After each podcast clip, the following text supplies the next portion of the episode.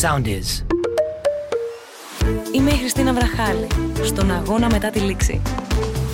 Την εκπομπή στηρίζει το Σαστένιου. Εσύ πιο δυνατός.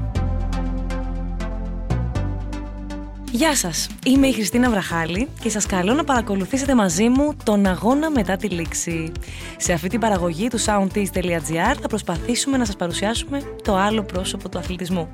Πίσω από τα φώτα, πίσω από τις διακρίσεις, πίσω από τα πρωταθλήματα και τις βαθμολογίες. Εκεί που βρίσκεται ο άνθρωπος και η ιστορία του που αξίζει να ακουστεί. Κάθε εβδομάδα λοιπόν οι συμπέκτες μας θα είναι άνθρωποι που πάλεψαν όχι απλά για τη διάκριση και τα τρόπαια, αλλά πάλεψαν για να δώσουν ένα νέο νόημα στη ζωή τους. Πάλεψαν να ανακαλύψουν τον εαυτό τους, άνθρωποι που τη δική μου την ψυχή την έκαναν καλύτερη.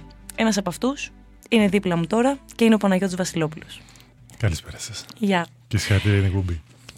Λοιπόν, η δική σου περίπτωση είναι, είναι ιδιαίτερη. Ε, είναι ένας αθλητής ο οποίος χτυπήθηκε ως ολίγη από τους συνεχόμενους τραυματισμούς. Από το 2009 και ενώ βρισκόταν με τον Ολυμπιακό στο απόγειο της καριέρας του μέχρι το 2013 πέρασε την πόρτα του χειρουργείου έξι φορές. Ο ίδιος όμως νιώθει ο πιο τυχερός άνθρωπος του κόσμου. Από πού πηγάζει αυτή η δύναμη, αλήθεια; Από πού πηγάζει αυτή η δύναμη, ε; Κατα... Πιστεύω ότι ήταν πάρα... όταν όχι πιστεύω, σίγουρα όταν ήμουν μικρός Είχα διαβάσει ένα βιβλίο, δεν ξέρω αν το έχω πει. Η Πολιάνα και το παιχνίδι της χαράς. Όταν ήμουν στο χωριό, που με κάποιες ώρες ήμουν μόνο μου, χειμώνα, δεν είχε να κάνει. Ήταν ένα βιβλίο το οποίο με είχε επηρεάσει πάρα πολύ. Και πώς ένα κορίτσι, με οτιδήποτε και αν γινόταν, έβρισκε τρόπους να περνάει πάντα καλά. Έβρισκε πάντα, έψαχνε να βρει το, το θετικό σημείο στα, σε οτιδήποτε περνούσε στη ζωή της. Έτσι και εγώ, μέσα από όλη αυτή την κατάσταση, θεωρώ ότι μόνο καλύτερος έγινα. Πότε... Από τότε που διάβασες το βιβλίο, είναι κάτι το οποίο σου έχει μείνει και σε έχει επηρεάσει τόσο πολύ ώστε σου έγινε και τρόπος ζωής στη συνέχεια; Ναι, πραγματικά. Και από τότε ήταν και η αιτία που πραγματικά αγάπησα και τα βιβλία. Λοιπόν, έχεις παίξει, έπαιξες στον Μπάουκ, τον Ολυμπιακό, συμμετείχες σε Final Four, έγινες αρχηγός σε μία από τις κορυφαίες ομάδες στον κόσμο, υπηρέτησες όλες τις εθνικές. Ξαφνικά είδες τα πάντα να συντρίβονται, έτσι.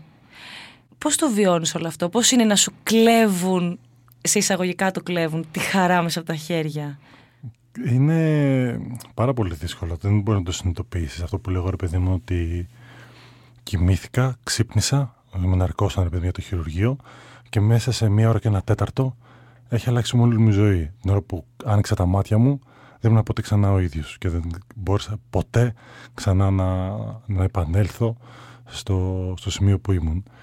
Μιλάμε για το πρώτο χειρουργείο τώρα. Για το πρώτο χειρουργείο, ναι. Στη μέση που είχε ένα πρόβλημα αυτό. Ε, όχι στη μέση, στο γόνατο. Στο γόνατο. Στο γόνατο. Στη μέση ήταν κάτι το οποίο το, το ξεπέρασα πάρα, πάρα πολύ γρήγορα, γιατί ήμουν ήδη πάρα πολύ καλά πριν το χειρουργείο, οπότε ήταν σε πολύ καλή κατάσταση στο σώμα μου, οπότε βοήθησε αυτό στο να επανέλθω γρήγορα.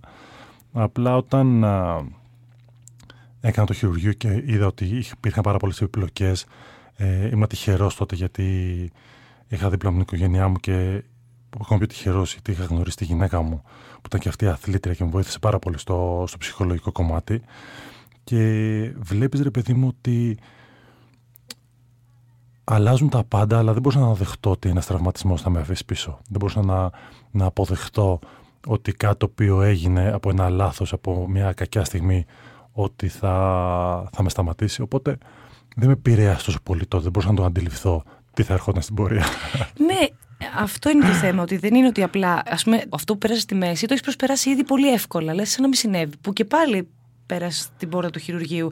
Δηλαδή, ε, μετά συμβαίνει αυτό με το γόνατο, επιπλοκές, ξανά πάλι γόνατο. Δηλαδή, το να μπει ένας άνθρωπος στο χειρουργείο σε πέντε χρόνια τόσες φορές. Σε δύο.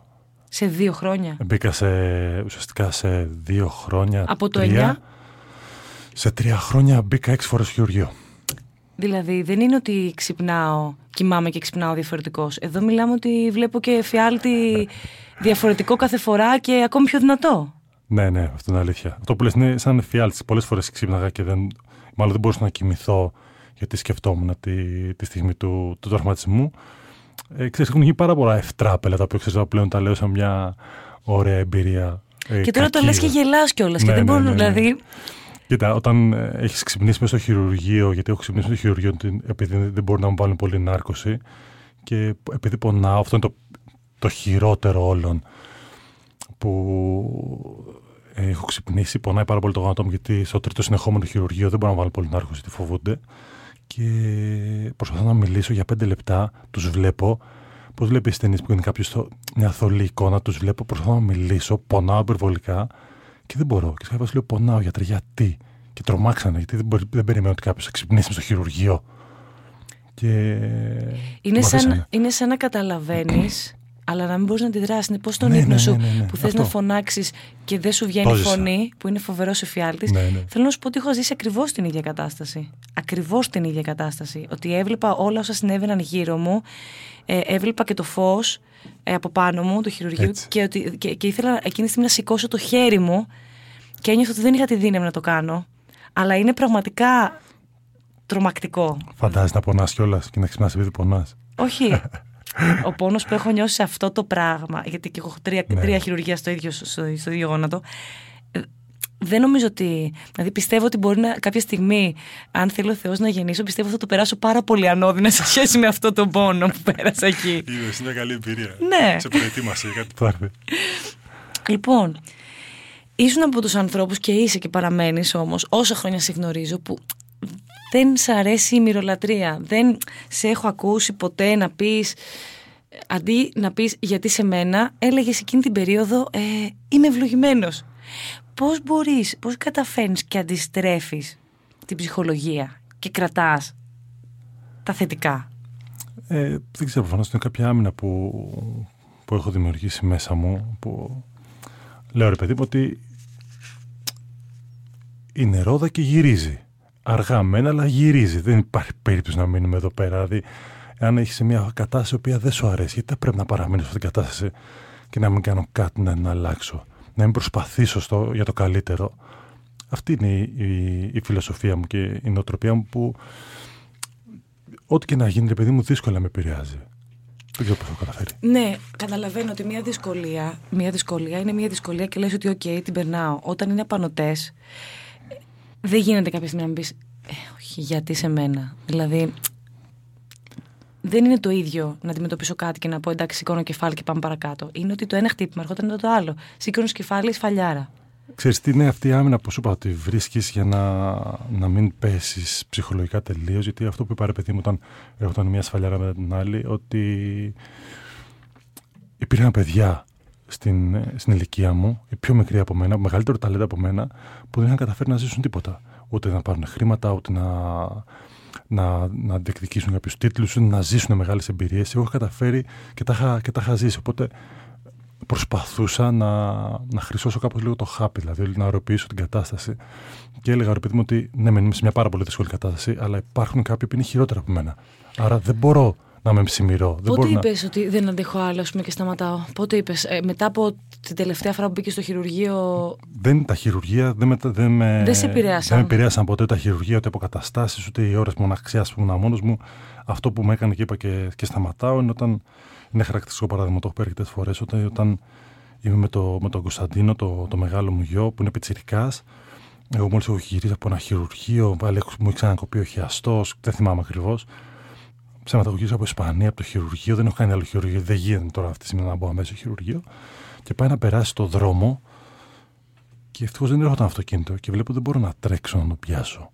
Δεν μπορώ να περπατήσω στα 29 μου, έτσι, 29-30.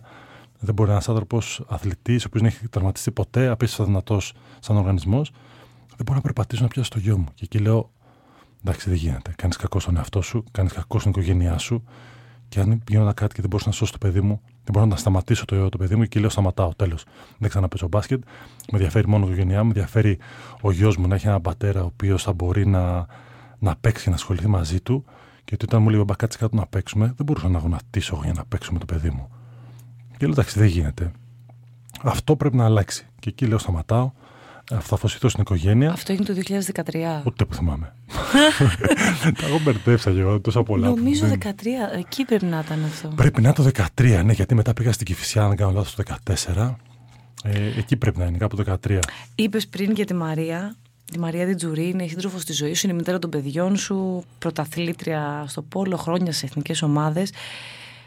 Πόσο ρόλο έπαιξε στην απόφαση της επιστροφής σου; Και δεν, δεν εννοώ την επιστροφή σου στις δόξες, το να σε βοηθήσει να επιστρέψεις αυτό που για σένα είναι το μεγαλύτερο κομμάτι του εαυτού σου. Είναι ένα τεράστιο κομμάτι σου. Είναι για. Είναι, ξέρεις, δεν μου έχω ξανακάνει ποτέ αυτήν την ερώτηση όπως την έχεις θέσει εσύ. Σε ευχαριστώ πάρα πολύ. Το πιο σημαντικό κομμάτι μπορεί να το καταλάβει κανείς. Αν δεν έχει υπάρξει αθλητής και αν δεν έχει έναν άνθρωπο δίπλα του να το στηρίξει αυτή τη δύσκολη στιγμή. Αν δεν ήταν η Μαρία, να μου πει πήγαινε κάτω, δεν θα το, δεν το, δεν το προσπαθούσα ποτέ. Δηλαδή, γιατί εμένα ήταν πιο σημαντικό πράγμα όλο είναι για μένα η οικογένεια. Αυτό βάζω πάνω απ' όλα. Εάν δεν ήταν λοιπόν η Μαρία να μου πει ότι ξέρεις, είμαι εδώ και σε στηρίζω, και είναι αυτή που έχει φάει, το, έχει περάσει το πιο δύσκολο κομμάτι με, με παιδί, με μετακομίσεις, για να είμαι εγώ αφοσιωμένος, να κάνω αποκατάσταση, να κάνω δυνάμωση, να πάω δεξιά-αριστερά, ε, να είμαστε σε ένα δωμάτιο και να προσπαθεί η Μαρία με είτε έγκυος με ένα παιδί να, περνάει καλά, να περνάμε καλά και να είμαστε οικογένεια. Είναι το πιο σημαντικό. Γιατί η, η συναισθηματική ηρεμία ενός αθλητή είναι πάρα πολύ σημαντικό κομμάτι. Και η Μαρία για, για μεγάλο, και ακόμα και τώρα για μεγάλο χρονικό διάστημα δεν σταμάτησε. Όταν τότε είναι το, τα, οι, δύσκολες περίοδοι, οι δύσκολοι περίοδοι που ξαναξεκινούσα, ε, ήταν αυτή η οποία το στήριξε πιο πολύ από μένα. Εγώ και έτρωγα το ζώρο από, από τις προπονήσεις, αλλά είναι πιο δύσκολο να είσαι μόνη σου, χωρίς τους φίλους σου, ε, να μην μιλάς με έναν ενήλικα ε, είτε στη Ρόδο, είτε στην Αμαλιάδα, να μην έχεις κανένα. Γιατί εγώ όταν είμαι σε μια ομάδα, έχω μέσα έναν κύκλο, μπαίνω αυτομάτως έναν κύκλο. Μα δεν έχει κανέναν. Δηλαδή, εγώ πηγαίνω ταξίδια, θα έχει ένα παιδί στην πλάτη της έγκυος, θα πρέπει να περάσουμε όλοι καλά. Θα πρέπει να γίνουμε στην οικογένεια, να περάσουμε γιορτές. Γιατί θέλω να πούμε και στον κόσμο ότι δεν είναι. Η ζωή ενός αθλητή δεν είναι ότι, OK, παίζω μόνο στον Ολυμπιακό, στον Παναθηναϊκό, παίρνω τα χρήματα και κάνω ζωάρα. Γιατί, ξέρεις, αυτό λίγο θα το συζητήσουμε στη συνέχεια. Δεν είναι τόσο απλά τα πράγματα. Δεν έχουν όλα αντίτιμο σε αυτή τη ζωή, στη δική, στο δικό μου μυαλό. Αυτό που θέλω να, να, να τονίσω όμως στη συγκεκριμένη περίπτωση είναι ότι η Μαρία, εκτός από το γεγονός ότι μπήκε σε μια διαδικασία να σε στηρίξει, να σε ακολουθήσει στην Αμαλιάδα, στη Ρόδο, σε ένα δωμάτιο μέσα, με ένα παιδί, ούσα έγκυος, και το πιο σημαντικό, η Μαρία υπήρξε αθλήτρια, υπήρξε κοινωνικοποιημένη, Ευτυχώς επέστρεψε βέβαια. Ενώ ότι και αυτή είχε μάθει σε έναν άλλο τρόπο ζωής, τον οποίο για ένα διάστημα της ζωής της έβαλε στην άκρη. Έτσι, δεν είναι ότι ήταν ένα παιδί το οποίο ήταν ε, μη κοινωνικό, είχε μάθει να είναι μόνο του. Και ξαφνικά το βάζει αυτό στην άκρη, λέει: Δίνω προτεραιότητα εδώ. Έτσι. Και θα έρθει και η στιγμή που θα το κάνω και για μένα αυτό το πράγμα. Και νομίζω ότι και ήρθε η στιγμή που επέστρεψε αλλά φαντάζομαι ότι περίμενε και τη δική σου υποστήριξη στην επιστροφή της, τη δική της επιστροφή. Καλά, σίγουρα. Δεν, δεν, εγώ δεν πρόκειται ποτέ να, να το ξεχάσω αυτό και να γίνει. Ότι η Μαρία μέσα σε, σε ένα βράδυ αποφάσισε ότι σταματά την εθνική, γιατί θέλει το καλοκαίρι να το περάσει μαζί μου. Έχασε ένα παγκόσμιο, ένα χρυσό παγκόσμιο, που είχα μια πάρα πολύ καλή ομάδα. Γιατί, γιατί είπε ότι εγώ θέλω να είμαι με τον Παναγιώτη τώρα που κάνει αποθεραπεία του που είναι δύσκολα όταν είσαι η καλύτερη μεταφυλάγα στον κόσμο και έχεις περάσει και είσαι στα φώτα, είναι πάρα πολύ δύσκολο να πεις ότι ξέρεις, σταματάω τα πάντα και, και γίνομαι σύζυγος, σύντροφος, ε, να υποστηρίξω τον άνθρωπό μου. Δεν είναι εύκολο. Δεν το συζητώ. Αλλά νομίζω ότι εκεί φαίνονται και οι σχέσεις και δοκιμάζονται και οι σχέσεις των ανθρώπων και εκεί ναι. βλέπεις πραγματικά. Εκεί σου λέω ότι είμαι τυχερός. Δηλαδή, ναι. OK, okay, θα μπορούσα να είχα 20-30 εκατομμύρια παραπάνω, 40, να είχα 20 τίτλους, να είχα παίξει NBA, να είχα κάνει... OK, okay, όταν κλείνουν τα φώτα, η πόρτα όμως και, και φεύγουν τα φώτα, τι μένει η οικογένεια; Δηλαδή όλοι μπορεί να έχουν τα πάντα για να μην έχουν αυτό. Που γι' αυτό σου θεωρώ ότι είμαι τυχερός. Η επιστροφή λοιπόν ξεκινά το 2014. Ε, θέλω να σου πω ότι εκείνη την περίοδο μόλις διαβάζω στο δημοσίευμα ότι ο, ο Παναγιώτης Βασιλόπουλος έχει πάει στον Ερμή Πειραιά και κάνει προπόνηση. Λέω, Εντάξει, ο άνθρωπος δεν μπορεί, να... δεν μπορεί χωρίς το παρκέ. Καλά έκανε γύρισε.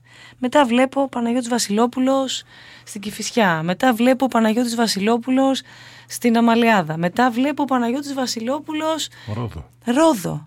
Και μετά βλέπω ο Παναγιώτης Βασιλόπουλος στον Άρη και μετά βλέπω την κλίση στην εθνική ομάδα. Αυτό είναι συγκλονιστικό. Ένας άνθρωπος ο οποίος έχει περάσει έξι φορές την πόρτα του χειρουργείου σε τρία χρόνια. Σταματά την αγωνιστική δράση για όσο, ξεκινάει απλά να ξαναβρίσκει τον εαυτό του σε μια ομάδα τοπικού πρωταθλήματος Και μετά από λίγο καιρό καταφέρνει να ακούσει ξανά τον εθνικό ύμνο και να ξαναφορέσει το εθνόσημο. Θέλω αυτή την ημερομηνία της 24, στην 24η Νοεμβρίου του 2017 που κλήθηκε στην εθνική συναναμέτρηση με τη Μεγάλη Βρετανία στο Λέστερ και ξανά άκουσε τον εθνικό ύμνο. Πώς την έχεις στο μυαλό σου; Ε, είναι το μόνο πράγμα που έλεγα, επειδή ότι μου έλειπε όλα αυτά τα χρόνια. Δεν ήταν ούτε οι Ευρωλίγκες, ούτε η τελική, τίποτα. Μου έλειπε μόνο να φοράω η προετοιμασία το καλοκαίρι την εθνική για να φοράω το εθνόσημο. Το μόνο πράγμα που μου έλειπε. Οπότε όταν με πήρε ένα τηλέφωνο, ε, εντάξει, η χαρά μου ήταν απερίγραπτη και η συγκίνηση όταν ξαναπήγα, ξαναφόρεσα το εθνόσημο και, και όλο αυτό συνδυάστηκε, ρε παιδί μου, με μια καλή, πολύ καλή πορεία που προκριθήκα στο παγκόσμιο ITT και ήμουν μέτοχος σε όλο αυτό. Άρχισαν όλες αυτές οι ώρες μοναξιάς, αλλά δεν είναι μόνο οι ώρες. Είναι η... το ότι ποτέ δεν συμβιβάστηκα. Αυτό δεν καταλαβαίνει κανείς ότι όταν έχεις μάθει να είσαι πρωταθλητής και να κάνεις πρωταθλητισμό και πηγαίνεις, χωρίς να θέλω να πω κάτι για, σε μικρότερες ομάδες, το πιο δύσκολο κομμάτι είναι ότι εγώ δεν συμβάστηκα ποτέ. Πάντα ήμουν ο τρελός της ομάδας. Ότι πάντα είχα πάρα πολύ υψηλές απαιτήσεις. Πολλοί μου λέγανε ρε μεγάλε, όπα ηρέμησε. Το γύρισα από τραυματισμό. Έλα να περάσεις καλά. Όχι, δεν θέλω να περάσω καλά. Εδώ πέρα έχω, έχω μάθει να κερδίζω. Θέλω να, να βλέπω την επόμενη μέρα. Έχω στόχους. Μα μου λέγανε τι στόχους να έχεις. Τώρα ξεκινάς να περπατήσεις. Αυτό το ότι όταν με καλέσανε και άκουσα το εθνικό ύπνο, κατάλαβα ότι δεν το μετανιώσα ποτέ. Ποτέ όμως το μια στιγμή που δεν συμβιβάστηκα και δεν ταυτίστηκα με κανέναν από όσους ήμουν στην ομάδα που λίγο πολύ επειδή ήταν δημόσιο πάλι πήγαν μια προπόνηση και φεύγανε. Και εγώ ήμουν αυτός ο οποίος έλεγα όχι, θα, θα συνεχίζω κάθε μέρα για το καλύτερο και ακόμα όταν δεν με βλέπει κανείς. Η εικόνα του αθλητή Παναγιώτη στα μάτια του απλού κόσμου είναι κάπως μπερδεμένη. Είναι αυτό που είπα πριν, ότι έχει συνδυαστεί με χρήματα, με αυτοκίνητα, με γυναίκες και καταλήγει συνήθως στο «Έλα μωρέ, τι ανάγκη έχει αυτός τώρα». Ε, είναι μια στρεβλή εικόνα, πιστεύεις αυτή; Και εν τέλει, τι πραγματικά έχει ανάγκη αυτός; Τι πραγματικά έχει πάρα πολλά. Είμαστε καταρχήν παιδιά. Εμείς αυτό που λέω ρε παιδί μου ότι γίνεται ένας βιασμός τη εφηβικής μας ηλικίας, παιδικής μας ηλικίας. Δεν, δεν ζούμε ποτέ εμείς πραγματικά. Γιατί όλοι κοιτάνε τη δόξη, κοιτάνε τα λεφτά, κοιτάνε αυτό το οποίο έχουμε πετύχει, αλλά δεν έχουν καταλάβει ότι εμείς δεν έχουμε ζήσει τίποτα άλλο. Γιατί δεν είναι μόνο τα χρήματα στην τελική, είναι και οι αναμνήσεις αυτές οι οποίες έχεις. Εγώ ότι έχω πάρα πολλές ελλείψεις στη ζωή μου, ότι δεν πήγα να σπουδάσω, να κάνω κάτι. Είναι, είναι δύσκολο. Ναι, βέβαια είναι μια επιλογή, μια συνειδητή επιλογή. Αλλά δεν είναι μόνο αυτό. Είμαστε άνθρωποι και δεν το καταλαβαίνει κανείς αυτό. Με, και πολλές φορές όταν κλείνουν τα φώτα της δημοσιότητας και τα φώτα του μπάσκετ, του αθλητισμού γενικότερα, τότε ξεκινά τα μεγαλύτερα προβλήματα για μένα. Υπάρχει πολύ μοναξιά εκεί. Ναι. Αλλά ποιος είναι τυχερός, ο Βασιλό. Ένας συνάδελφος είχε πολύ πολύ εύστοχα Παναγιώτη ότι είσαι το ζωντανό παράδειγμα της φράσης 7 φορές να πέφτεις, να σηκώνει 8. Νιώθεις έτσι; Ναι, ναι, δεν, δεν μπορούσα να δεχτώ ότι κάτι θα με λυγίσει. Γιατί όταν είχα τον Κωνσταντίνο, είπα ότι υπάρχει περίπτωση ένας τραυματισμός να με αφήσει εκτός και να με δει ποτέ ο γιος μου να παίζω. Τέλος και να του πούνε ότι μεγαλώνοντας ότι ο πατέρας δεν προσπάθησε, τη σταμάτησε. Είδα να μεγαλώσει και να πει ότι ξέρεις τι, τα μεγαλώσει τα παιδιά μου για να πούνε ότι ο, ο πατέρας είναι ένας άνθρωπος που δεν λύγησε ποτέ.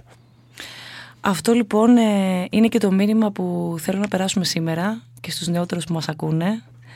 ότι οι δυσκολίες θα έρθουν. Ας μην λυγίσουμε.